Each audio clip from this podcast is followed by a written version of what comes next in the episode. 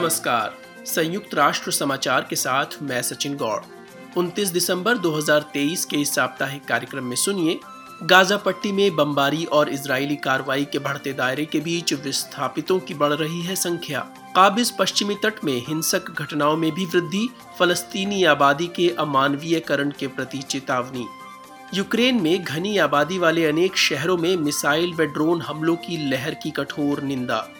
Indonesia के बांदा अच्छे शहर में रोहिंग्या शरणार्थियों के समूह पर भीड़ द्वारा हमले के बाद शरणार्थियों का संरक्षण सुनिश्चित किए जाने का आग्रह और नव वर्ष की पूर्व संध्या पर यूएन महासचिव का संदेश 2024 को विश्वास के पुनर्निर्माण और आशा की बहाली का साल बनाने की पुकार। आपको याद दिलाते चलें कि खबरों को विस्तार से पढ़ने और ख़ास रिपोर्टों और इंटरव्यूज़ को सुनने और देखने के लिए आप हमारी वेबसाइट पर भी आ सकते हैं। पता है news dot U N dot O R G forward slash H I साथ ही एंड्रॉयड और आईफोन डिवाइस में आप हमारा न्यूज़ ऐप डाउनलोड करने के लिए सर्च कीजिए यू एन न्यूज़ रीडर अब समाचार विस्तार से।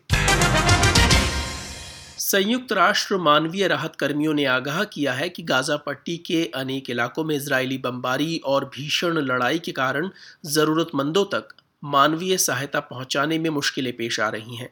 पिछले कुछ दिनों में कम से कम एक लाख विस्थापितों ने गाजा के दक्षिणी छोर पर स्थित रफा में शरण ली है, जिससे वहाँ हालात बद से बदतर हो रहे हैं। यूएन आपात राहत कार्यालय ने स्थानीय स्वास्थ्य मंत्रालय के हवाले से बताया है कि गाजा में गर्भवती महिलाओं की कम से कम आधी आबादी, भूख, प्यास, कुपोषण और स्वास्थ्य देखभाल सेवाओं की कमी से जूझ रही है। नवजात शिशुओं के लिए वैक्सीन का अभाव है और हर दो में से एक विस्थापित बच्चा पानी की कमी, कुपोषण और बीमारी से पीड़ित है। एक अनुमान के अनुसार अब तक गाजा में 19 लाख लोग, यानी कुल आबादी का करीब पिचासी फ़ीसदी हिस्सा, आंतरिक तौर पर विस्थापित हुआ है। सात अक्टूबर को दक्षिणी इसराइल में हमास के आतंकी हमलों में 1200 से अधिक इजरायली मारे गए थे और 240 से अधिक लोगों को बंधक बना लिया गया था। इसके बाद से अब तक इसराइल की जवाबी कार्रवाई में इक्कीस हज़ार से अधिक फलस्तीनियों की मौत हुई है और हज़ारों अन्य घायल हुए हैं। नए सिरे से विस्थापन की लहर की एक बड़ी वजह दक्षिणी और मध्य गाजा में हिंसक टकराव में आई तेज़ी है। इजरायली सुरक्षा बलों ने आम फलस्तीनियों से इन इलाकों को छोड़कर जाने के आदेश दिए हैं। पिछले सप्ताह सुरक्षा परिषद में गाजा पट्टी में मानवीय राहत का स्तर बढ़ाए जाने के लिए प्रस्ताव पारित हुआ था। इसके बावजूद जरूरतमंदों के लिए पर्याप्त सहायता नहीं पहुँच पा रही है। इस बीच संयुक्त राष्ट्र मानवाधिकार उच्चायुक्त कार्यालय का कहना है कि काबिज पश्चिमी तट में भी हालात बिगड़ रहे हैं और हिंसा उस स्तर पर पहुँच रही है जिसे पिछले कई वर्षों में नहीं देखा गया। मानवाधिकार उच्चायुक्त वोल्कर टर्क ने बताया कि शरणार्थी शिविरों में बुलडोजर इस्तेमाल में लाए जा रहे हैं। हिरासत में बंदियों को नग्न अवस्था में रखा, उन पर थूका जा रहा है और किसानों से उनकी फ़सल छीनी गई है The dehumanization of Palestinians that characterizes many of the settlers' actions is very disturbing and must cease immediately.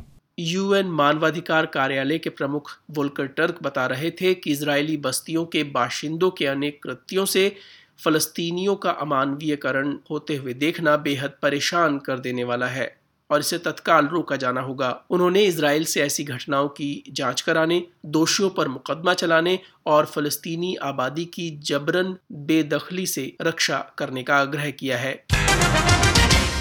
Ukraine के लिए संयुक्त राष्ट्र मानवीय सहायता समन्वयक डेनीज ब्राउन ने देश में घनी आबादी वाले शहरों में रूस द्वारा किए गए हमलों की कठोर निंदा की है। अट्ठाईस, उनतीस दिसंबर की रात को हुए इन हमलों में कम से कम 23 लोगों के मारे जाने और 130 से अधिक के घायल होने का समाचार है। डेनीज ब्राउन ने शुक्रवार को जारी अपने एक वक्तव्य में क्षोभ प्रकट किया कि इन जघन्य हमलों की लहर अपने पीछे विध्वंस, मौत व मानव पीड़ा को छोड़ गई है। बमबारी में घरों, स्कूलों, अस्पतालों, एक शॉपिंग मॉल, मेट्रो स्टेशन और बुनियादी ढांचे को नुकसान पहुँचा है और देश के लगभग हर क्षेत्र में आम नागरिक हताहत हुए हैं। मानवाधिकार उच्चायुक्त कार्यालय के प्रमुख वोल्कर टर्क ने रूसी महासंघ द्वारा यूक्रेन पर समन्वित ढंग से एक बार फिर बड़े पैमाने पर मिसाइल और ड्रोन हमले किए जाने की भर्त्सना की है। मानवीय सहायता समन्वयक डेनिस ब्राउन ने कहा कि ये हमले यूक्रेन की जनता के लिए भयावह वास्तविकता को दर्शाने वाला एक और उदाहरण है, जिसे स्वीकार नहीं किया जा सकता। उन्होंने कहा कि यूक्रेन की जनता के लिए 2023 अपार पीड़ा का एक और साल साबित हुआ है। यूएन अधिकारी ने ध्यान दिलाया कि आम नागरिकों और नागरिक प्रतिष्ठानों को जानबूझकर निशाना बनाकर किए गए हमले या किसी भी प्रकार की परिस्थितियों में ताबड़तोड़ हमलों पर सख्त पाबंदी है और इन्हें तत्काल रोका जाना होगा। शरणार्थी मामलों के लिए संयुक्त राष्ट्र एजेंसी ने इंडोनेशिया के बांदा अच्छे शहर में रोहिंग्या शरणार्थियों के एक समूह पर भीड़ द्वारा हमला किए जाने के बाद कार्रवाई की अपील की है। यूएन एजेंसी ने कहा है कि प्रभावित शरणार्थियों के लिए संरक्षण सुनिश्चित किया जाना होगा। भीड़ में शामिल लोग रोहिंग्या लोगों को देश से बाहर भेजे जाने की मांग कर रहे थे।